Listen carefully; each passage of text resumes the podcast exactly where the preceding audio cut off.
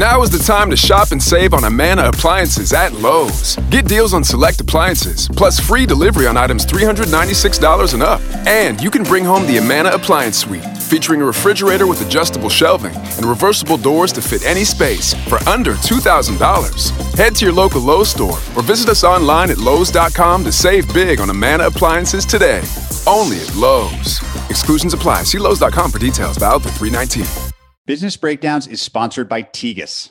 We created Business Breakdowns to uncover the lessons and frameworks behind every business, and that's what makes Tegus our perfect launch partner. Much of the foundational prep for these episodes gets started with research powered by Tegus. With Tegus, you can learn about any public or private company directly from former execs, customers, and industry experts, all of whom are in a position to offer unique insights into a company's growth, its customer value, and its competition.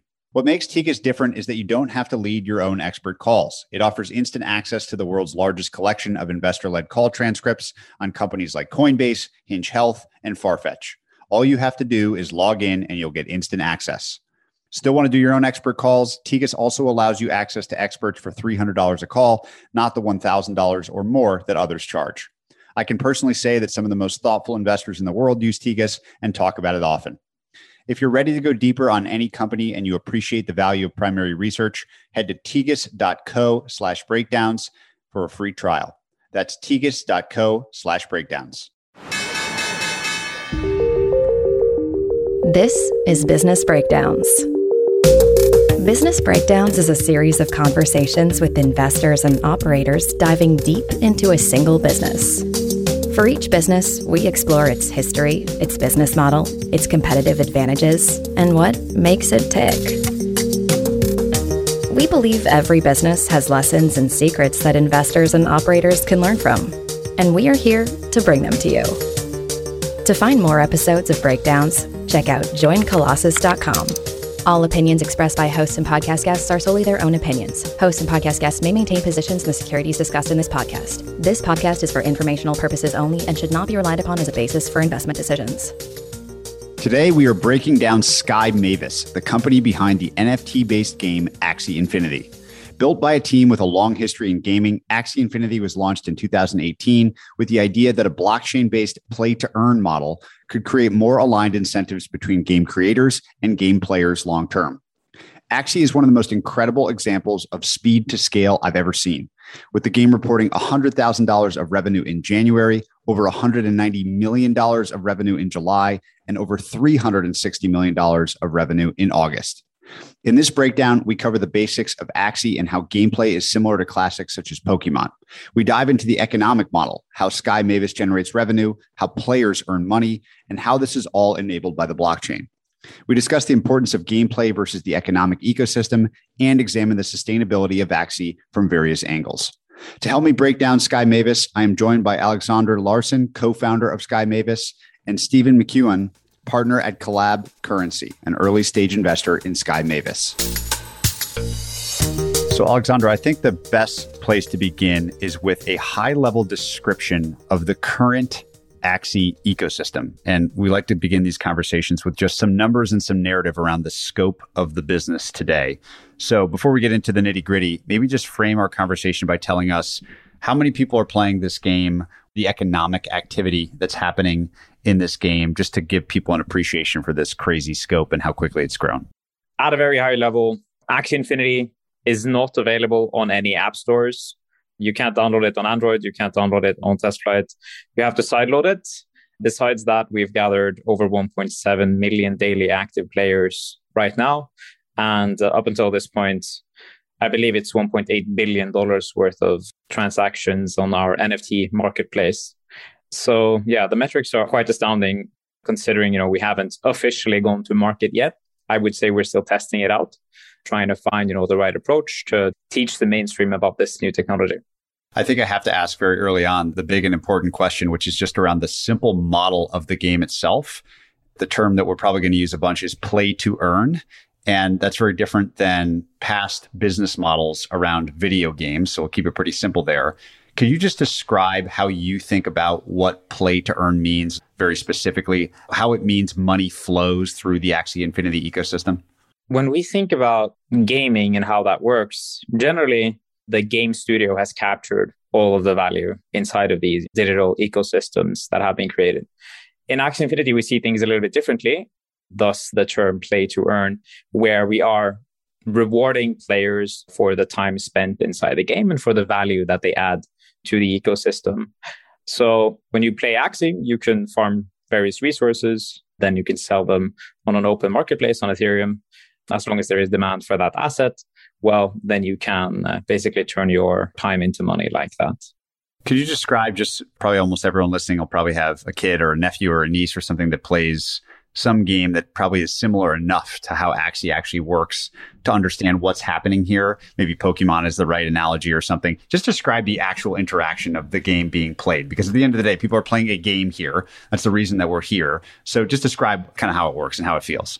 At a very high level, you know, you have your cute Axie game characters that can be used in different games some of the games we create as a core team, that would be the one that's most popular right now is the Axie Infinity Battle game, where you have a team of three Axies and you're battling against either an opponent in a player versus player environment, or you can go travel on adventures and, and beat various creatures and then advance like that. So a player versus enemy environment. As you go deeper, you realize what makes this valuable is actually the connection with how the entire economy works. So, for example, when you want to buy a new Axie character, that's not something that we as a, main game studio is selling. You actually have to buy from other players. And then we as a game studio, we make money whenever there's a transaction that's happening on our marketplace. Another way for us to make money is whenever a new Axie is being generated or bred into existence. In that transaction, there is a two part thing that's happening. The first one would be that the players have to use a resource that they can only find inside the game. And on the other side, you have, you know, what they have to pay to the game studio, which is our take rates. And I think that's a theme that we probably are going to go a little bit deeper into, into this conversation because it's very related to how, you know, the play to earn ecosystems will develop over time. So in our take rate, what we take from the economy on the marketplace side, that's about 4.25%. And whenever an Axie is being bred right now, it's about 80% that we get. So that's why you get these, you know, massive amounts of revenue. So some more numbers here. In January, we had about $100,000 in revenue. In July, it was 196 million. And in August, it was about 370 million. So, so far in September, it's generated a little bit over 70 million. I mean, just incredible scale numbers. I think it's a great example of how fast things in this Web3 crypto world can move, both prices and activity. We'll dig a lot more into that. I want to stick with analogies here just so everyone can understand. And so the understanding of these key, we'll call it assets or resources inside of the game. I'm going to list them now just for frame for the audience. And then I want to go through each one and kind of what it means. So there's Axies, the actual characters. You could think about these like either very common or very rare Pokemon cards. And I'm sure there's a spectrum we can talk about. There's SLP, there's AXS, the token, and then there's the blockchains that these things all interact with. Literally, it's like a structured economy. And the way that you guys have built this, I think is just so fascinating. So we have to start with the characters themselves. So what is an Axie? How many, I think it's hundreds and hundreds of different features an individual Axie could have. How does a new one come to be? How many Axies are in existence? The actual mechanics of how the characters get generated is really interesting. Could you explain that for us? Each Axie has a genetic DNA sequence that's stored on the blockchain. And that genetic sequence that also determines the various body parts that that specific Axie gets and also determines how strong that Axie is in battle. Some Axies might be super strong if they have, you know, 61 health. And then there are other things like morale, speed, that also determines how valuable they are in combat for those who want to are focused on that aspect of Axies. Players are, whenever they want to breed for a new Axie, you find two parties or two Axie characters that you think will produce a nice outcome. And then you can also, you know, put that into a breeding calculator, the suspected outcome. And then there's some part of RNG in there which then again produces an Axie, which then again can be used to battle with or sold to the opposing party. Uh, to someone else on the marketplace. And then there's also a maximum amount of times that each Axie can be bred with each other, prevent hyperinflation. It costs more and more and more whenever you are breeding an Axie. You can't just keep spamming out Axies without actually playing the game and producing smooth love potions. So would it be fair to think about each Axie as almost like an NFT, meaning it's non fungible? It's not directly the same as other ones and it's one of one. You have one, you own it. It can't be doubled or replicated. The difference between like it and NFT art, you know, NFT art you just look at, these you actually use to do something fun in a game, which I think brings us to the second thing, which is SLP. You could describe what that stands for. And it's maybe the first kind of more fungible currency that exists in the game. So what's the mechanic here? What is SLP? How do you get it? Why does it matter? First of all, yeah, just to kind of echo what you said, yeah, Axies are NFTs. They are unique. What's so great here is, and why we believe that gaming will be what actually takes NFTs to the mainstream, is because it's so obvious. When you have an Axie NFT character inside your wallet, you can use it, you can sell it. The use case is so apparent. Meanwhile, when you have something like an art piece in your wallet, well, it's a little bit more unclear what that specific NFT gives you. I mean, artists, they can give value to their NFT holders by having specific art galleries or vernissages where you might invite these holders. It's a little bit difficult for normal people to understand it. In gaming, we've always had these ownership of unique assets. Now they are just being secured by a blockchain. So that's one of the NFTs we have inside Axie. We also have land, which is, you know, a part of where the Axies live in the future. So another game that we're developing on top of the Axie Infinity universe. But to kind of get to your question, well, SLP, this is kind of where a part of the magic happens. But to understand SLP, I think we have to take a step back into how we got started with Axie, because we actually got started making it a game that was not so similar to what we we have right now was an idle battle game. There was no need for players to actually play or spend time inside the game. You could just queue your Axie and then battle against someone else, and you would get experience points for your game character. So it's very similar to what you would have in a normal type of game. What we find is that you could use those experience points to breed. So that wasn't really anything special. So what we did is we released a new game and then we changed that experience part we turned experience into SLP. So whenever you played a game of Axie, you would be able to earn SLP. And then we disconnected that from the main character so that you could actually claim it into a resource, so a fungible asset. And what we then did was we opened it up so that it could be traded on a blockchain.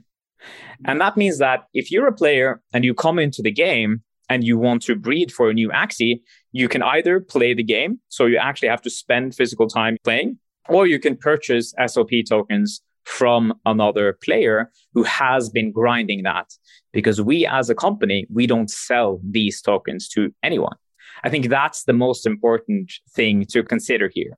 Each SLP that's in creation right now is the result of blood, sweat, and tears, or well, you can say fun from another player who has actually been playing the game. So I actually think SLP might be more real than fiat currencies because they just magically come into existence. In Axie, you know, they actually have to play the game to generate SLP. So SLP, which I think stands for Sweet Love Potion, which is kind of funny. Smooth Love Potion. Smooth Love Potion. yeah. Even better. SLP is the in-game currency. It's fungible, like you said, and you use it to do for example, breed new Axies or perform other functions, I guess, in games in the future. But it's sort of the native currency of the game itself? Not really, actually. It's just a part, one piece of many, many different things that will exist inside Axie. Instead of considering currencies, we should consider liquidity because that's actually what it's about. If there is enough liquidity for any kind of trades, anything can be a currency. It's just what people actually want to hold in their wallets.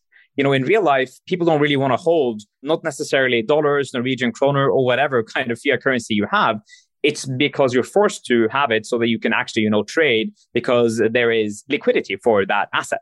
What's so cool about the new digital realm is that as long as there is liquidity on the back end and you can do, you know, transactions that happen automatically, you won't even have to hold any kind of asset unless it's that specific thing which you want to have. So let's say in Axie, if you want to pay with wood, and you only want to stockpile wood sometime in the future, you will probably be able to do that because the transaction from wood into SLP into then breeding will happen on the back end. So everything there is about liquidity. SLP is a part, is one token that's tied to a specific feature inside Axie. And that feature, you know, is the breeding function. So that whenever you want to breed, there is some demand for SLP. And the only way to earn SLP is to play the game. That's right. Or buy it from players only way to generate SLP is by actually spending time in the game. So some crypto folks like to say it's proof of work. We say it's proof of gameplay or proof of human being. I mean, one of the core, you know, principles of when you want to reward people inside a game, what kind of behavior do we want to reward? What are we looking to reward inside Axie? Well, that would be playing the game. These are very basic things, but you have to think from, you know, some principles. Okay, what we need? The game is fun, but we can still incentivize people to play the game by giving some kind of reward. Just to take the extreme example here, obviously lots of games in the past, let's take like World of Warcraft or something famous, have gold or some in-game currency that can be used to do stuff in the game and earned by going on quests or whatever. But this is much more extreme. So let's just say I'm sitting and I have US dollars here in New York and I want to get to SLPs. so I want to go from US dollars maybe to Ethereum or something else to SLPs. Just talk us through why this is a much lower friction or the other way around. I've got SLP and I want to get US dollars. How would I actually do that? So in traditional game economies, they actually don't allow you to do this because they want to capture the maximum amount of value inside their own ecosystem, or they don't believe that they can have Sybil resistant ecosystems so that they can allow these things to have real value because there is inside games hyperinflation of let's say gold in World of Warcraft. So that's one challenge that we have in Axie, for example. But to answer the question directly, whenever you want to exit from SLP into a fiat currency, well, you would have to trade on the open market. You would have to, you know, first turn that token from the game into a stable currency or into that, the SLP token on the blockchain. Then you would have to transfer that to an exchange, transfer or trade it to another currency, and then go into dollars.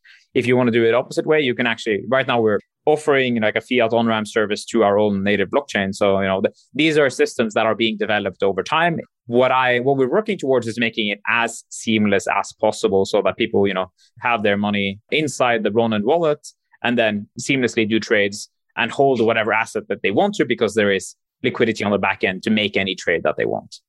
One thing I think is really important is to understand the kind of players in the Axie ecosystem.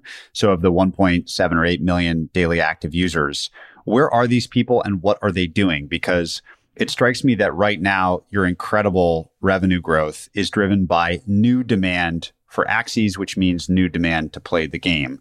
But there's obviously lots of questions around like, I'm sure you get this question all the time. Like, is this just some crazy bubble? Are people actually enjoying the game or are they just enjoying that these things can be traded and that there's a return to be earned and they're speculating on Axies or whatever?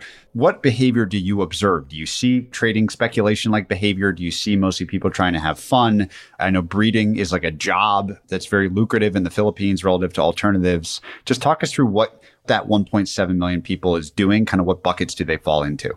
So there are different, I would say, roles inside the Axie Infinity ecosystem. And it's a little bit different from actually what you said. Because when you look at what is required to be a breeder, well, you need to have many Axies. And Axies are quite expensive right now. So you would need to have quite a large pool of Axies to begin and find the right combinations and then produce the right outcome so that you can sell them for a profit because you can't just spam Axies and then sell the bad outcome, so to say. A natural comparison would be horses. If you breed two really bad horses with each other, you won't get an excellent result. Like you need to at least think a little bit through it and then you will get some kind of good result. So that requires some amount of money from beforehand. So the breeders are generally not from, for example, developing countries like the Philippines. That's generally where you find the cheap work labor, the labor force, where they are actively playing the game, providing SLP for the breeders so that they can continue up with the production of the Axies. So right now we have, I think it's getting close to 5 million Axies in existence. And when you then consider how many players we have in the ecosystem, well, it's almost getting to the point where to play the game, you need to have three Axies. If you don't have three Axies, you won't be able to play. Quick math says we're almost at the peak. We need more Axies in existence to cover the new player demand. So the question would be to kind of go to the next thing you asked is what happens when we reach the top, when there aren't more players in existence? That might be 1.9 billion people for all we know, because this ecosystem is actually providing jobs for people. So we are making gaming more accessible. It's actually the beginning of the metaverse, in our opinion, just hiding in a very cute little game. But in any case, let's assume that we're at now 1.9 billion people, you know, playing Axies. The gold rush of breeding is done. But at that point, we're talking maybe a couple of years into the future, and Axie Infinity as a game ecosystem is far from finished. we are creating more games. We're making Axie Infinity, in short, more fun. That's what it has to be about. And you have to turn your network from being very growth focused into being more focused on, you know, what is fun here. So why would people spend time inside a game? I mean, we have the proof of that for 20, 30 years. People have always been playing games, having fun, socializing. So everything is about how do we hit those network effects and how big will they be? And when you have like 1.9 billion players, assuming that is the peak, well, that's where all your friends are. What I see is the beginning of a burgeoning nation, the beginning of something that has never really existed in the same scope ever before. And it's fine to be growth focused because we need people to produce new Axies so that other players can come in and buy them because it's not like we as a main game studio want to sell them directly because that would also go against our model. And this also goes back to what I was talking about initially. When you think about our principles as a game studio, we actually prefer to empower the users and let them earn the majority of the money that's flowing in the ecosystem. And when you then look at the volume that's flowing through the marketplace, well, that's 1.8 billion. That could potentially be money that we earned directly as a game company if this was different. Like that's the general way a game studio works. That's a 100% take rate. Our take rate is much, much smaller than that because we want to empower the users and actually let Axie Infinity become job platform more than anything else. I think that's pretty cool. It sounds like the key things here are you, Sky Mavis, the company, has to be good. The game studio, let's call it, has to be good at really two things. You have to structure the economy itself such that the incentives empower the community. We've talked a bit about that. We're going to talk about AXS, the governance token, in a second. And then you have to be good game designers. Like ultimately, if the game is not fun and people don't want to play it, think about like Fortnite or something here. Like Fortnite is fun. People love to play the game. Untold millions of people play the game still years after its existence. And if other better games come along, better than Fortnite, people will probably change. And the same is true of Axie. So if you want to think about this, maybe, but really, like that's what matters. The demand that you rely on as an ecosystem is that people want to have to go into these ecosystems and be there, whether or not it's a game or more of a metaverse, a place just to hang out. Your job is to make sure people want to be there and spend their time there at the end of the day. Yeah. And the great thing here is, as a game studio, we've got a massive war chest now to build out this ecosystem. I think people are underestimating how long it takes to build it out and how important it is to have a core team with that long term vision. What are you trying to achieve? And what will it take to achieve that? how many years are we talking? Like, I think Axie will be here when I'm dead. I honestly believe that we're simply starting out something. This is the foundation of something brand new. So it's interesting. One of my co-founder, Jeff, is very into politics, and he likes to compare us to the founding fathers of the U.S. Like we're the founding fathers of Axie, and we need a constitution. We need to make sure that, for example, the players who are inside our ecosystem, they need to behave in a somewhat good way. They can't be criminals. These are real problems that we have in Axie when you consider that there is money at stake. In every world, in every nation, you would have a subset of humans who are going against the ethos of that nation. And we see the same thing is happening with Axie, for example, where some people might be trying to abuse other players. So these are challenges, but I think, yeah, we're doing a lot of things that I wish would have been possible in real life, but we can actually do in games first. And then potentially, I believe that we can impact real life through Axie and show people what's possible to do here. Sticking with the politics theme, most games are dictatorships. The creator of the game controls the game. They can do whatever they want. Their take rate's 100%. Obviously, they're only getting played because they make something really fun that people like. But ultimately, it's centrally controlled. It's a good excuse to talk about the third. So we talked about Axies and we talked about SLP. We haven't talked about AXS just yet. And I think it's really important to outline. You can go right now on, on a bunch of exchanges and buy AXS, the token. It's a governance token. How is this different from SLP? How do you get it? Why do you want it? What does it enable you to do if you own it? We can get started on something very fun right now because this is probably one of my favorite subjects in Axie and why I think, and we're just scratching the surface of what's possible here. So the AXS token is designed to share the value that's being generated within Axie, even at the more extreme level. So what we're doing is we're taking 100% of the revenue that's being generated inside Axie and we're putting that into a treasury wallet. And that wallet then is being governed by those who hold the AXS token. So you can think about it like this. Sky Mavis as a core team, the main team, the builders, we issued ourselves a large portion of those tokens initially so that we would be incentivized to keep building for a longer period of time. So there is incentive alignment there. We are going to be staking our tokens so that we can harvest rewards of what's being created here. And that's the other part of it. Well, it can't be a security, right? Generally, you have to do something when you have the AXS tokens to be able to claim rewards.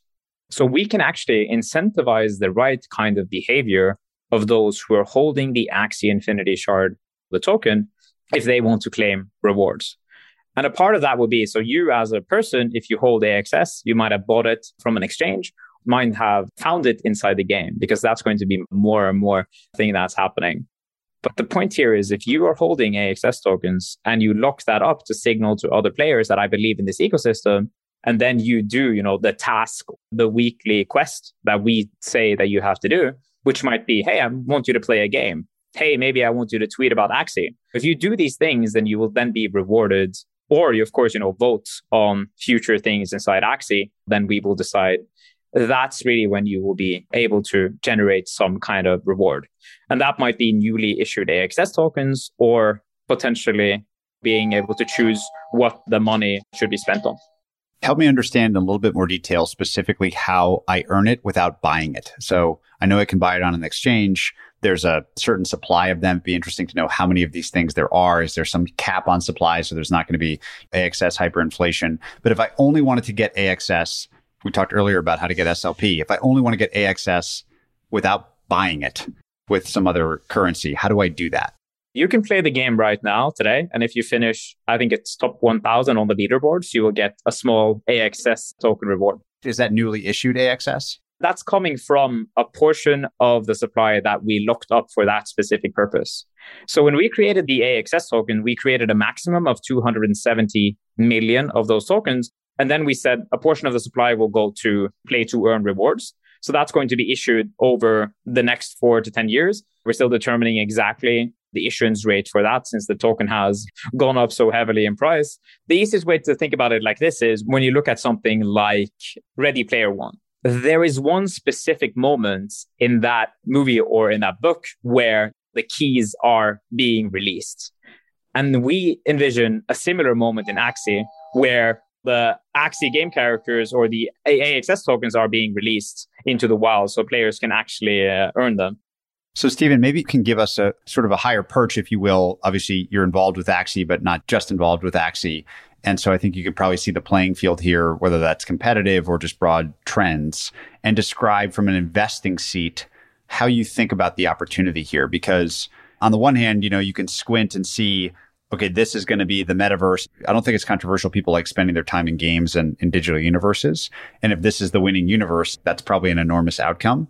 But in other ways, you can squint, you could go the other direction and say, well, this could fall apart as quickly as it's built. So from an investor standpoint, how do you think about this? Like, what is the model? Why did you get interested? From the beginning of when we started investing many years ago, we've been interested in how do you generate returns in these environments? Many of the early models were you deploy capital in some way to earn a return. So you deploy capital to Bitcoin mining rigs and you earn a return, or you deploy capital to a native asset and begin staking it and earn a return. But I think what we've seen really come to the fore over the last couple of years are methods that allow human labor to be converted into income within these environments. That's sort of the big theme we've been interested in and there's lots of varieties to that. There's play to earn, there's various other sort of to earn opportunities that we can unpack if you like. But the thing with Axie was that they created this category. They were really the first to realize that you could unlock income potential through gameplay. And so when we dug in, the interesting thing was that the first question always everyone asks around gaming is is it fun? We talked about that a little bit earlier. But the truth is, to draw users. Axie is fun. People enjoy playing it. But in fact, it's not really competing with Fortnite on the degree of fun. It's really competing with work, right? It only has to be more fun than work.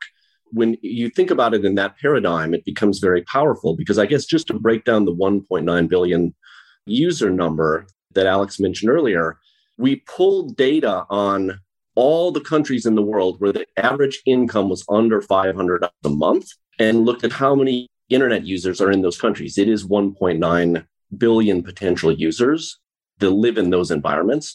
Of course, those are not the only constituencies that are playing Axie, but it's just a gigantic target market. And so those were the things that initially drew us to it. Alex, as you've thought about to pick up our chain from earlier, as you've thought about that work being done, and I think of it as like a new digital form of work, it's helpful to just compare it to normal work, which is like everyone that does a job, ultimately that job rolls up to a product or service for which there's demand. Otherwise, it wouldn't exist. And maybe there's some bullshit jobs. I really like that book called Bullshit Jobs about just like pushing paper around, sort of middlemen or something. But at the end of the day, like companies exist because they offer something that's useful to people or that's entertaining to people. And again, we come back to the source of you have to be fun to the end players. How do you think about that balance and making sure that there's the right balance of new forms of digital work, whether that's earning a specific token in a game or breeding or whatever that might be, and actual end players that are really just there to spend money, not earn money and fuel the ecosystem from the demand side? So the interesting thing here is Axie is fun for many, many players. They play it at a very high level. If it wasn't fun at all, it wouldn't be, you know, having esports with several thousand players who are watching it to get better. People actually want to defeat each other and they have fun there. It's quite tricky to find that balance. I believe that we are doing something right here in Axie. Of course, we could always get better. What I find interesting is there has to be a combination between extrinsic motivation. So when you come in, you can see that, hey, I can make some money here. That's pretty cool. I'm going to get involved. Like that's a hook. And then you have the intrinsic side. You come in, you see, hey, there's a lot of people here. These will be my friends. These are people that have similar values that I have. Maybe I should double down and do something, you know, create value in other ways. I could stream the game. I could make music. I could take tattoos. I could do all sorts of things that add value to otherwise than just interacting with the economy piece. And I think that's one of the you know more important things that we've seen in Axie. You know, Axie is more than just this game. It's game is one part. Then you have the economy, which is you know very important, but you also have this massive community of people who actually love the game. Everything that's around it, they make content. It has a tremendous impact on their social lives. And even in the Philippines, this kind of social revolution started in the small village in Nueva Ecija. So I think we're just starting to see the impact they can have in real life too. And, you know, when people take what they love online. You know, this is happening too in other games, but in Axie, I think it has the potential to be viral like that in a way that we've never seen it because it's making gaming more accessible. You can actually show this to your parents now. You can say that, hey, I'm actually playing a game and I'm making a return. That is insane. When I was young, my parents, they told me, you know, you're gaming, you're crazy. I was a competitive gamer. Nothing's going to come of this. It's not only the professional gamers, the 0.001% who can make something maybe it's going to be a Pareto distribution eventually where 20% will make money and 80% will be the capital that's flowing around, that's having fun, that's there with their friends. I mean, it's hard to see how this can evolve 10, 20 years into the future. We're seeing it happen in real time, especially when you look at why are people buying these very expensive Axies that don't really have anything to do with the game itself. There is no clear path to ROI but they're still spending, you know, several hundreds of thousands of dollars on exceedingly rare Axies because it offers them a unique place inside Axie Infinity history. So that would be the same thing as happening, you know, with these profile pictures, projects. There is this mimetic desire for people to want to hold what other, you know, strong people in the community has. And they can see that if I have a, let's say a Mystic Axie, which is some of the most rare things inside the game, if you have that, we can never produce more than has already been issued that is incredibly powerful, especially if you consider a burgeoning nation, which has the potential to reach go 100x from here in terms of users at least. Just as a fun aside, how many Mystic Axies are there? You said there'll never be any more. When they were rolled, they were created early in 2018. They come from the alpha stage of Axie Infinity, where we had a pre-sale of Axies, where there was a maximum of you know 4,088 origin Axies, that's the maximum amount that can ever be produced. And there's a subset of those who can be mystic. And then there is about maybe 200 or so of those origin Axies who haven't been opened yet. And when I say open, they can be generated on chain if you are burning another token that's already in the ecosystem. The point is that these are highly, highly limited, especially when you consider how many users there will be in the ecosystem again, I love putting numbers on things. Like if I wanted to go buy a Mystic Axie on the open market today, what would I have to pay? Right now, there are 148 Mystic Axies on the marketplace. The cheapest of those, they cost 29 Ether, which is $98,000 for one Mystic Axie. There are a total in existence, a little bit over 1,070 of those that have been migrated to the Ronin chain. So there aren't that many.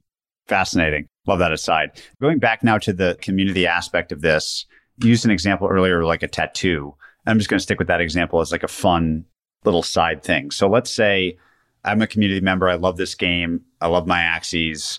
I want to offer a service like a tattoo artist and I want to put tattoos on my axie or something, some feature of the game which isn't necessarily designed by you centrally, Sky Mavis, but which the community introduces and other people find valuable and want to do an economic exchange around. How do you think about that? Like the extent to which the game itself, the thing which is fun for which there is demand, is community generated and designed versus centrally generated and designed?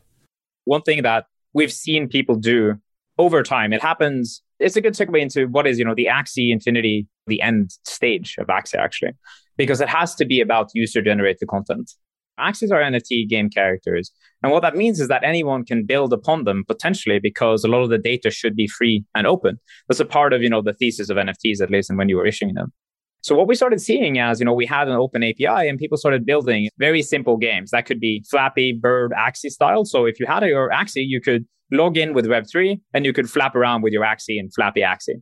And then there was Axie Sushi, which was a racing game created by a developer where you could race against other players. The output of the genes would mean a different thing inside that racing game than it did in the battle game. Specific Axies were bad in battle, they could be really good in the racing game. So that was interesting. And that's, you know, when we figured that, hey, you know, Axies or NFTs in general are the perfect platform play because if you open this up and if you have users who are inside that ecosystem who care about these assets, and if you can enable them to make games on top of your platform or your universe, that basically means that you can tackle a much larger market. So in Axie, that's also why we made Land. The Land plots and actually functioning as a launchpad for many different games that people want to make using a map editor.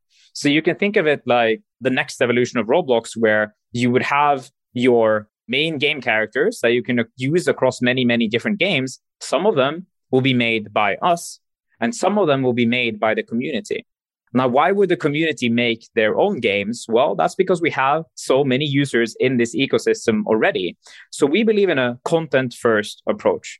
And I think that's what makes Axie unique as well, where in crypto, it's very similar, very common to make, like, for example, the Decentraland or the sandbox or any of these other virtual worlds where they are making the world first and it's empty. Nobody's there. We take a different approach. We want to fill up Axie with as many users, as many passionate players as we can, and then move into the direction of a virtual world where people can actually make their own games and then eventually, you know, expand from there. So taking it back to your original question, yeah, I mean, we love to see when people are making content, but it's still just the very early days for these tattoos. And the real question is here what is the value in the Axie Infinity IP? That is a really hard thing when you consider NFTs, for example, because what should it mean to own an Axie in terms of IP rights? Sky Mavis, we own the Axie Infinity IP, but we're licensing it out to an extent to everyone who's owning an Axie. And we're still trying to figure out what that will look like, what's the end state of that. But it's also a little bit scary because in some situations, you might see people who want to infringe on your IP. And if you then have too broad rights for those who own Axies, that's a massive problem from a business perspective. What we try to say is that if you're an Axie owner, if you want to do it non commercially, go ahead. You can use your Axie for pretty much almost anything you want for personal use. If you want to do it commercially, well, maybe you can earn $10,000 for one Axie, and then you have to have a license agreement with us. So there is room for content creation and you know user generated content, but it's not very clear what this will look like in the future. I think we're on the very bleeding edge here, so we just have to figure it out. I want to make sure I understand land specifically. And sorry for using all the analogies, but it's just helpful way to think about it. Could I think about land like there's a boardwalk on the beach and there's a bunch of shops and you have to pay to get one of those shop slots. But what you do in the shop is up to you. You could build an ice cream shop, you could build a, a retailer, whatever you want, be creative. Is land kind of like that? Like, how do you think about the unit of land, how much you produce of it, how you buy it? This seems like a fourth. We talked about the first three Axies, SLP, and, and AXS. Give the same treatment to land.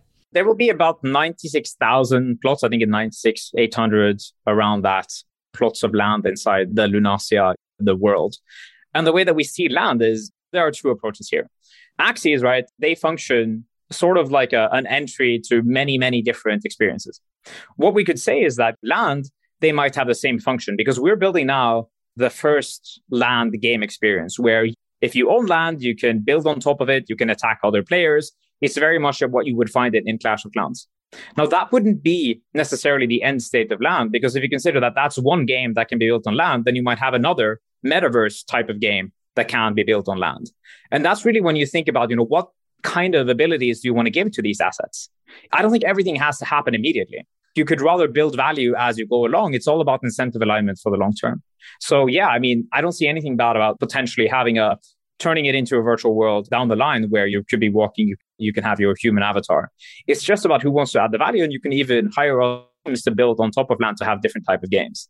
And I think that's something which people probably haven't understood to the same level as we have internally. But of course, now it will become more clear. And that also touches on, you know, what is the metaverse even? Right now, I think the metaverse is on Ethereum. I think when you're browsing OpenSea, you are walking down the metaverse lane, so to say, and you're seeing everything that's there. You can buy it. Same thing in Axie on the marketplace there. The front end just isn't there yet, but it will be. And the front end today is a web browser primarily. That's how people are playing Axie. The front end right now for land is you can look at your land inside the profile. Last year, around this time, we had the first alpha test of land that we released. It was a joyous experience. We had been building that for some time. And then we took a step back. We needed to change some things. And it goes the way game development goes. It's pretty hard to make a great game, so to say, especially if you're considering like how many players do you want. So let's say there's a limit of the land that we have in Lunacia. There's a limit to 96,000 plots of land. Does that mean that we should only have 96 thousand players playing on land and Axie, that would be very limiting if we have 1.9 billion. We would need to look at other ways to, you know, flip it or to say that what I can see now happening is if you have the land plot in Axie, that would be like the master tape, so to say.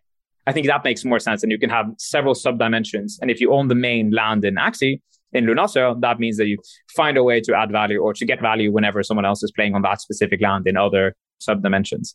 These are things that we are considering, but I would be lying if I said that everything was 100% clear because it's still, you know, early days. If we zoom out even farther into the broader crypto ecosystem, and I want to talk about Ethereum and Ronin here a little bit. What I think is so interesting about, let's just take Ethereum, is that if you own Ethereum, you're sort of betting that more and more stuff that people want to do, whether that's art or gaming or whatever, is going to be built on top of that protocol. And by owning the protocol, you get to sort of participate in the growth of that overall demand to do stuff. I think what's so fascinating about the origins of your business, which I think goes all the way back to CryptoKitties, which famously sort of crashed the Ethereum network, and the problems that Ethereum's having today that the gas fees, the ability to change the underlying ledger itself is so expensive because of how the blockchain itself is set up, caused you to do something very interesting, which is create the Ronin sidechain. So maybe you can describe what is Ronin, what is a sidechain for people out there, and why did you do it? I think we have to start from you know the history of, of Axie to see why we did it first. We weren't necessarily destined to be an infrastructure provider. I mean, we have very, very talented engineers. They love games, so they wanted to make a game. When we started out in early 2018, what we saw is that, you know, there were all these promises of scaling, various things that would happen. Ethereum would scale and different solutions. So we didn't take a step down on the infrastructure side. We wanted to ship a game. We wanted to use what was out on the market. So we partnered with a company called Loom Network to use their initial sidechain to Ethereum. And then it turned out that worked to an extent. We ported over a part of our infrastructure there early in 2019. And then it turned out, you know, they pivoted into healthcare took a long time for us to move away from that again. And then we we were looking at the space as a whole. And then you had some competitors that were starting to flow up, like Flow, maybe Immutable, who have a similar, you know, background that we have. But in the end, what we realized is that there is nobody else in the space who actually understand the problems that we're facing as well as we do, because nobody has ever built it in the same way that we wanted to do. So then it was a question of, okay, can we partner with someone and can we trust them to build it in the same way that we want to build it? Can we trust it if we hit product market fit, that the blocks will not be filled with DeFi or everything else that can find product market fit in a couple of years. And the conclusion there was actually we can't because block space is probably one of the most valuable resources that's out there, especially on a decentralized chain like Ethereum. You can consider it in the same way if we are in the area of the internet where the time of the internet where people didn't have broadband. There wasn't any broadband available. So you only had like an ISDN. Same thing is happening here, except now the entire world is trying to connect to an ISDN, you know, internet uh, connection. So things are going crazy. So what we figured there is we can't really trust anyone else to do it. So we use the Ethereum. We are Ethereum maximalists to an extent because we've been building there. We know that the Ethereum ecosystem was probably destined to be where most of the innovation would happen because that's where the most of the builders were. So we took the Ethereum virtual machine, which is the Ethereum code base initially. We started with that as our code, and then we forked it off, created our own sidechain, which is using a lot of the same things that it has on Ethereum, except it's more centralized. It moves faster in terms of transactions, and it's tailor made for our needs. So what that means is we can be much faster to market when it comes to, let's say, if you want to have a DEX on that, we can fork off, you know, existing things that are on Ethereum and we can move it there. And the great thing for Ethereum is that any innovation that happens on Ronin network, which is so close to Ethereum, will also benefit Ethereum. We have a different group of validators. It's not built using the same consensus mechanism, but the base layer is there. You know, we're building using Solidity. So there are many, many similarities. The only difference is, you know, we're not dependent specifically on the security of the base layer of Ethereum. While I think that would be great and that would be ideal so that we could, you know, lean on it like some of these other optimistic rollups, for example, are doing.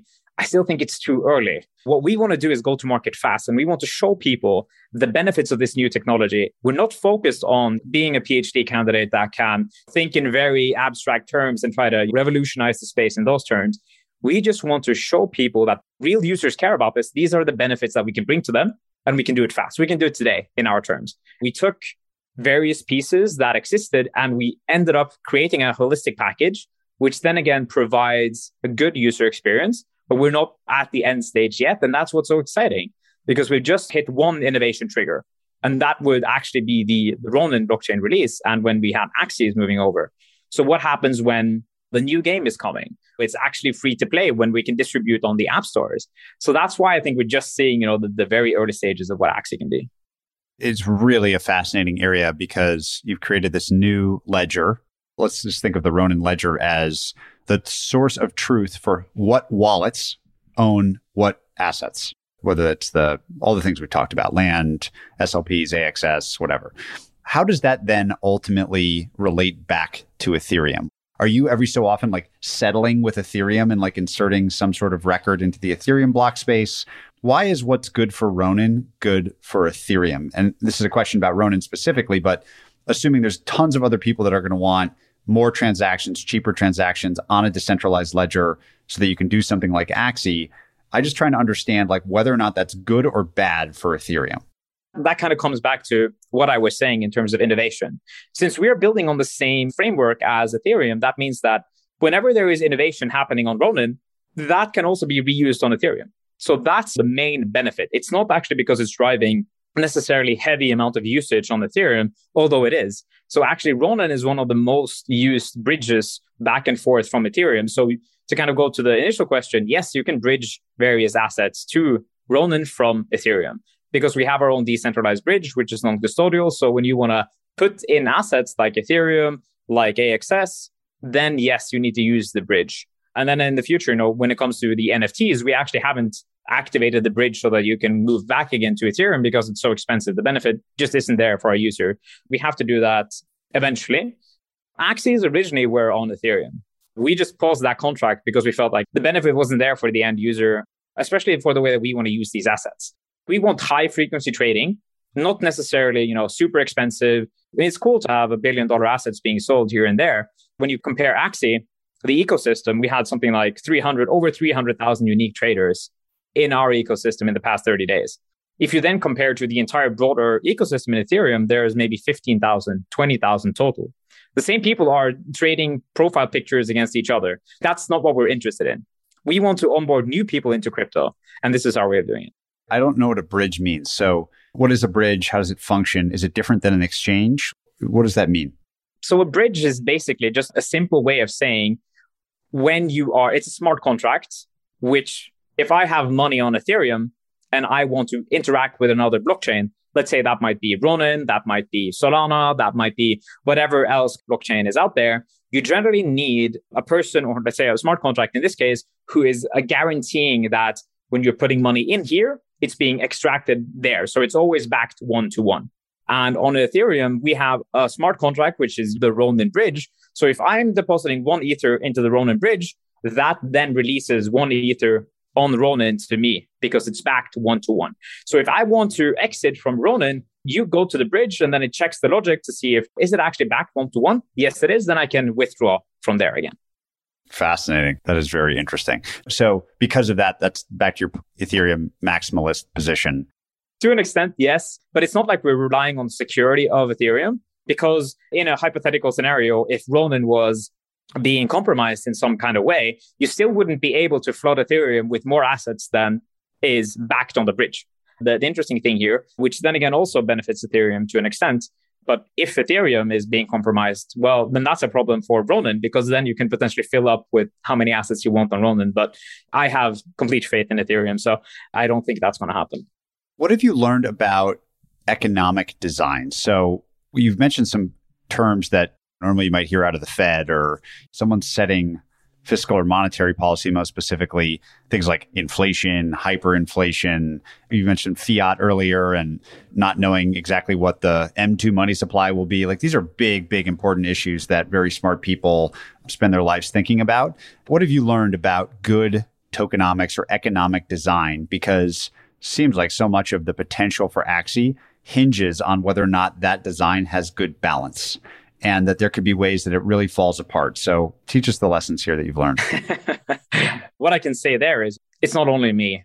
Luckily, I'm probably the least smart person in the Axie core team. So I have a lot of geniuses in my team who help make decisions. And we generally look at a lot of data, very data driven in our decisions. And when we are looking at, you know, when we are experimenting, because that's actually what's happening here. So one example would be, you know, the SLP token that's currently in the market. That's only tied into breeding of new Axies but then again, when we see there is two parts to that SLP piece. The one is you need a SLP or the breeding of Axies. You need one part SLP and one part AXS. Generally, what we prefer is that those two are somewhat equal. We are not extracting too much value out of the AXS part. The take rate is not too heavy. So what happened is as more and more people started to understand that, hey, AXS is actually a genius level token, they started buying it. So that's when you actually got such a large take rate of AXS because that increased so in a bar, you would say that maybe 80% is going to us. And that then decreases the utility of SLP, which then, you know, reduces the price of it. For us, that is a problem, maybe when you think about how much should an SLP token be worth? How much are we willing to, you know, pay the users for their time? So the alternative there is okay, we can make economic adjustments inside Axie Infinity where we say that, okay, we are going to reduce the AXS part of that breeding fee, which then again will stimulate the economy to an extent because more players can start breeding because they can earn more money. But the alternative there would be when you do that, you stimulate hypergrowth again. if you stimulate hypergrowth, you actually need the server infrastructure to handle that hypergrowth, which then again is a problem for us because we aren't ready to handle that level of hypergrowth. So we're actually okay. The SLP price is somewhat, you know, suffering. But of course, in the long term, we are paying very, very close attention to it. And we can, you know, make very fast economic adjustments if we want to. And that's also something that we are saying to the community. We need to be upfront about it to follow the economy rather than leading it. It can take a little bit of time for some of the impact to show itself. And there's also the question of how much SLP do we need stockpiled in the universe of Axie to actually be able to have the building blocks to produce many Axies if there is a massive increase in players, which then again is very similar to what a commodity would look like. So, and you need to build houses then again, suddenly if there is too many houses that needs to be built, so it kind of reduces the entire wood supply to zero, well, that's going to drive up the price, which is not necessarily too good for the ecosystem as a whole. So you might need to have a massive stockpile of wood or SLP if you are gearing up for like a global expansion. So these are high level thoughts. A lot of this is taking models from the real world and applying them digitally. And some ideas, like basic supply and demand, will transfer. Other ideas won't make sense in the digital world. But I think the answer to the question is it's complicated and you're figuring it out on the fly. And some of it is theory, some of it's experimentation. The North Star is to make the ecosystem thrive. So you don't want to be dogmatic. If there's an economic design problem that's hindering the kind of activity you want, you fix it. I didn't touch too much on it in terms of what is a good way to build a decentralized world. Gaming's particularly, you need a ship captain or you need someone to steer the world in the right kind of direction, especially because game design is so hard. So if you then, you know, decentralize the world too fast, you might end up with really bad advice from the community in general. So what I believe in is actually, you know, limiting the scope of the decisions that can be made by the community and then eventually, you know, progressively decentralizing it. There might be a scope which is, you know, super narrow in the middle. Players can then give feedback on. Then eventually it will expand as we, as a core team, we also narrow our own ability to change the ecosystem. So I think these are general principles that we're working towards. But I also don't want to say, hey, we're going to do that 100% of the time because there is no straight answer to this because it hasn't been done before. We need to be flexible and we need the people who live in Axie and who play Axie, they need to understand that too. Where does this all fall apart? Like, I'm sure you've thought about the biggest risks to the game and to the ecosystem and to the currencies, things that pop to mind. We've already talked about demand. So, if a much more fun game with a better economic set of games with a better economic design comes along, that's a risk.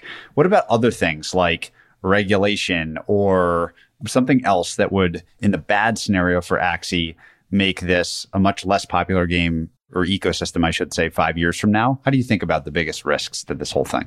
The biggest risk, without a doubt, and what keeps me up at night is smart contract risk. It's like a known unknown. The implications of a smart contract hack, at worst, could be billions of dollars being lost. If there is no risk, there is no reward. So what we realized is that we just have to take those risks and live with them because that's how we push things forward. If you're not creating new code, if you're not shipping new code, you're not innovating anything. That's something that everyone also has to, you know, be aware of. Quite out of my hands. Course, we are working with the best auditors in the world. We are, you know, working with white hat hackers. All of that stuff. It's like insurance.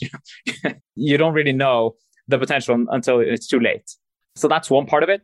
The other thing would maybe be regulation. We're already seeing, for example, it happened in the Philippines where they are looking to tax our players our stance on that is we're still living in the meat space. I mean, as much as I like the metaverse, you know, we still have to live physically somewhere. The law says you need to pay taxes there. So that's something that they should do in any case. We want to lean into regulation where it makes sense. I'm sure there could be some countries that maybe, you know, dislike very heavily what we're doing. But for me, I take a very kind of hands off approach there as long as we can. And then we will probably have to deal with that or roll with the punches as they come those are the two things that I see as the biggest. And then you would have, you know, competition that's coming later. For me, that's not so scary because Axie has a special place in the hearts and souls of many people. In Pokemon, when that arrived, you know, you had Digimon, you had all of these other, you know, but in reality, people remember Pokemon. People will remember Axie because that's, you know, where the first step into this new game economy is. Pretty amazing to be a part of that journey and to impact the lives of so many people across the world in closing, and then I want to switch to Stephen's investing perspective.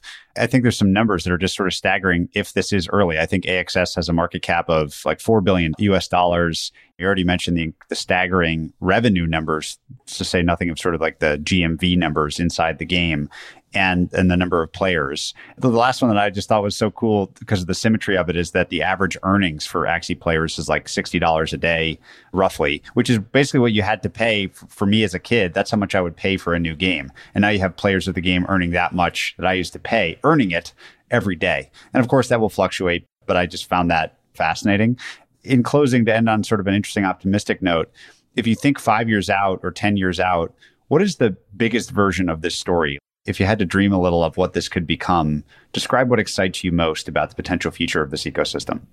I think Axie is the gateway to the metaverse. I mean, we don't use that phrase too much, but I really believe that a lot of people will find this as their first step into the digital economies.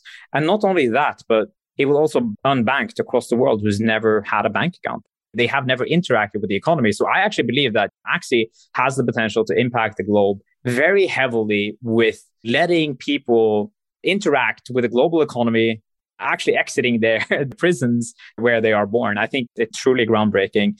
In terms of numbers, it's hard to say exactly because it's whenever it, it, keeps breaking every kind of estimation that we ever had. So I prefer to, you know, speak in more high level terms of yes, I think it can have a major impact globally. I think Axie Infinity will be a, a massive brand. I think it can rival Pokemon and probably be bigger because people actually have a true ownership stake in it.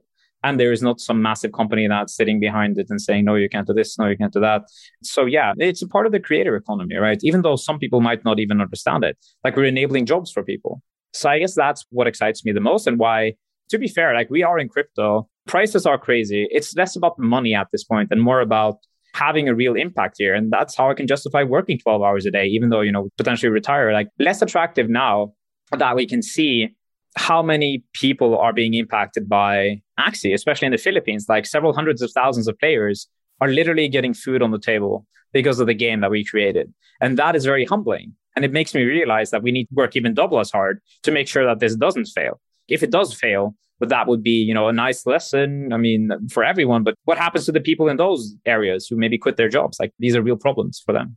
Alex, is there anything that we've missed in terms of key big ideas where Axie is the first of its kind? I think we've talked about many of the most exciting concepts, but anything that you think that we've missed that the audience should know? I think I touched on it just now. You know, the potential here is for people to come into Axie and to earn their first tokens and then potentially to make a return on those tokens as well, to interact with DeFi. DeFi is not sexy. DeFi is boring as hell. I like finance, but I think DeFi for normal people, that's not where it's going to happen. But DeFi can be the backbone and we can lead people into DeFi. I think people are starting to wake up to that in NFTs. Axie is without a doubt the industry leader here. Anyone who's skeptical, they should just check CryptoSlam, DappRadar, all of these other sites who are tracking NFTs actually looking at other chains than not Ethereum. So that's it. I think it was a really nice overview of what we're trying to do here. Appreciate you taking the time. And I'm also curious to hear what Stephen said because, you know, when they got involved in Sky Mavis, it was at the Series A stage. It was before this massive growth round. I mean, they committed their their check.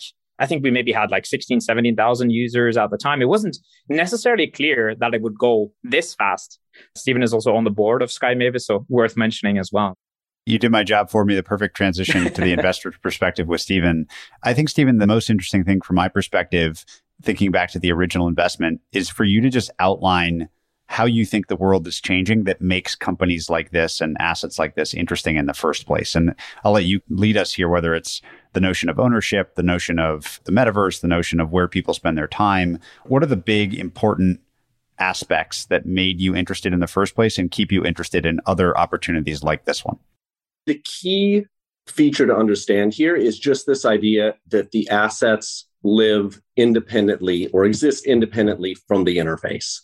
And it's sort of like a huge theme in crypto. So let me draw an analogy to equities. Let's say I have 100 shares of Tesla and I hold those at Merrill Lynch. Well, I can't decide this afternoon that I actually want to interact with those assets through Robinhood or Schwab or some other interface. They are custodied by Merrill Lynch. There's, of course, a big process to move them over to a different interface. That's not true in crypto. So if I have a wallet, I could interact with it using MetaMask, which is one interface on my desktop. And then five minutes later, I could interact with those same assets in my wallet using Rainbow, like a Rainbow app on my phone. And so, this idea that the assets are custodied by the user, and can exist independently. You can interact with those through different interfaces, is just this really powerful concept.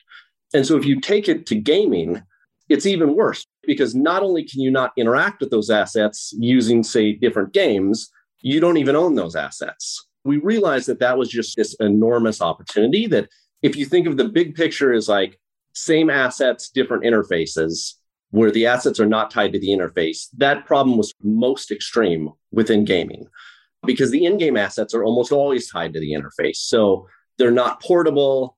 You don't have custody of the assets. You don't own the asset. So if I spend a bunch of money on skins in a character in Fortnite, I can't now take that character and sell it, or I can't take it and play it somewhere else. So I think this is where NFT games like Axie are so revolutionary. The asset, as we've discussed, is owned by the user and sort of exists independently from the game. So, as Alex mentioned, there are new games that could spin up that could use those same characters, which is then going to drive further demand for Axies. Those games could be developed by Sky Mavis. They could potentially be developed by others, maybe on land in Lunacia. And so it really does start to look more like an ecosystem where the players are invested literally by owning the characters which then might have applications through multiple interfaces or multiple games. And so I think that was the piece that was sort of most exciting to us. How else do you see this playing out? Like, obviously, there's the gaming example where this is like an interesting inversion. First, you would think of a game that's designed and then say items or assets within the game that are useful or valuable. Now it seems like this is an inversion that first come the assets. They're exchangeable. You can move them around. You custody and own them yourselves. And they could be part of 100 games if they become popular. The recent drop of loot pops to mind here of just literally black screen, white text, names of items, and then let the community build stuff on top of it. How extensible is this idea, Stephen? Do you think that it's mostly a gaming idea, this inversion of asset ownership first, and then areas or spaces or communities second? How do you think about how big this could get? Loot would be sort of like the far end of the spectrum where the assets were created without any game, as you just described, with the hope that the community is then going to build a game around those assets. I think with Axie, not only did they create the assets, but they created the initial gameplay, which was clearly compelling by the growth we've seen. And so those things are kind of growing in tandem. But the concept broadly is huge. This idea of the players own the characters, the players own the board, the players own the ability to breed new characters. The players owning all of the various pieces of the game is definitely an idea that's here to stay. What has surprised you about having been involved in the company from 16,000 users to the almost 2 million today and growing really fast? What has been most shocking, surprising, interesting to you relative to your expectations when you made the investment? I would say two things. One is just the rate at which it took off, and also the ability of the team to handle that degree of scaling. Because it puts, of course, like a lot of stress. It puts a lot of stress on the team. It puts stress on the technical infrastructure. We knew that Ronin was going to be a big deal. It was a big part of our investment thesis. Is that there's already a certain amount of activity within Axie, even at these extremely high transaction fees that were present on the Ethereum base chain. We had a strong thesis that once activity moved to Ronin, where the fees would be suppressed down to pennies, that was going to cause a tremendous amount of additional economic activity because it just made everything much easier. Again, if you look at this as an economy as much as the game, massive reduction in transaction fees should spur additional economic activity. So that was sort of the thesis. Of course, what happened was Ronin was released, and then user growth just sort of went into hyperdrive. Watching the team handle that and work through it and work through various technical challenges was inspiring because it can be actually a tough thing to handle for, for any company, but particularly in these decentralized environments. The idea of inserting markets and prices and low friction into every ecosystem with assets to me is the most interesting and exciting thing that's happening here. Like when I first studied Axie, it just seemed like the unlock was effectively installing DeFi into a game ecosystem. And if you could imagine a market installed into every product ecosystem, whether that's a corner coffee shop or global metaverse game, it just seems to unlock behavior that obviously drives economic output too in really interesting ways that price discovery in markets unlocks a lot. That is just totally fascinating. Stephen, as you think about the future now, you're deeply involved and care a lot about Axie, but also thinking about where other opportunities may lie. Maybe an interesting closing question for the investors out there is just how do you think about assessing new opportunities? Everything's a little different than what you saw before. So some of it's just first principles thinking, but what are you looking for? Like what has you excited when you see a new asset, a new NFT, a new project, a new team? Our focus is, of course, crypto only at our fund. And so we're always looking for ways in which crypto can unlock new types of behavior, things that weren't possible without these shared ledgers and the concepts of ownership. The big thing we're interested in right now, which actually fits into and really pioneered, is just this concept of converting human capital. So, labor, the expansion, like the globalization of sort of economic activities not only to deploy capital and earn money, but actually to deploy labor and earn money. That's going to continue to happen through play to earn. These things aren't mutually exclusive. So, like even within Axie, you can earn by playing. You can also earn by just being a breeder. You could also earn by just participating in governance. And so there's going to be multiple ways within these ecosystems to translate human labor of different types whether that's governance participation or some sort of subjective judgment. So in many of these things, there's going to be, we'll need to have ways to like curate content or we'll need to have ways to resolve disputes that are on chain, because remember, these things largely live outside the legal layer. All of those methods to convert human labor into earnings are fascinating to us. So that's where we're spending our time. Alex, in closing, uh, actionable step if someone wants to just try this out, what should they go do? If they want to just dabble and understand what all the fuss is about in Axie specifically, what would you have them go do right now after listening? A very easy, actionable item is to follow Axie Infinity on Twitter. It's just called Axie Infinity there. Once you do that for a little while, little while, you'll see what we're tweeting about. Maybe you'll see some links. You'll get a little bit more excited about the ecosystem, and and if that's appealing to you, take the next step in terms of maybe learning more, getting an Axie. You know, these are quite extensive steps because you still need to buy crypto. You still need to do 10 steps before you can actually get started. And the easiest way is actually, you generally what we like to say is Axie is like an island right now. You still need to swim to get to that island. There is literally no bridge.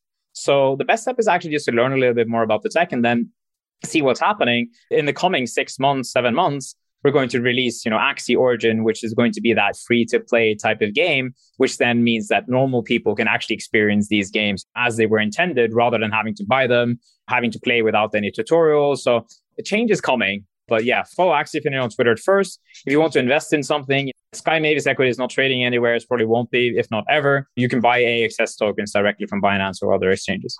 Guys, this has been a totally fascinating conversation. It to me strikes me as one of those companies or stories that, regardless of what happens, good or bad, is the first of its kind in a really interesting way. And I've been looking for five years for ways in which crypto, the infrastructure and technology will enable activity on top of it. And this seems to be an obvious example of just that happening in the early days. Thank you so much for your time today and for helping me and the audience understand Sky Mavis and Axie Infinity. It was a pleasure to be here. Maybe we can have another one in a couple of years once we've taken over the world, talk about Sky Mavis and, and everything that's happening. But I'll be rooting for you as a lifelong game aficionado and can't wait to watch what happens.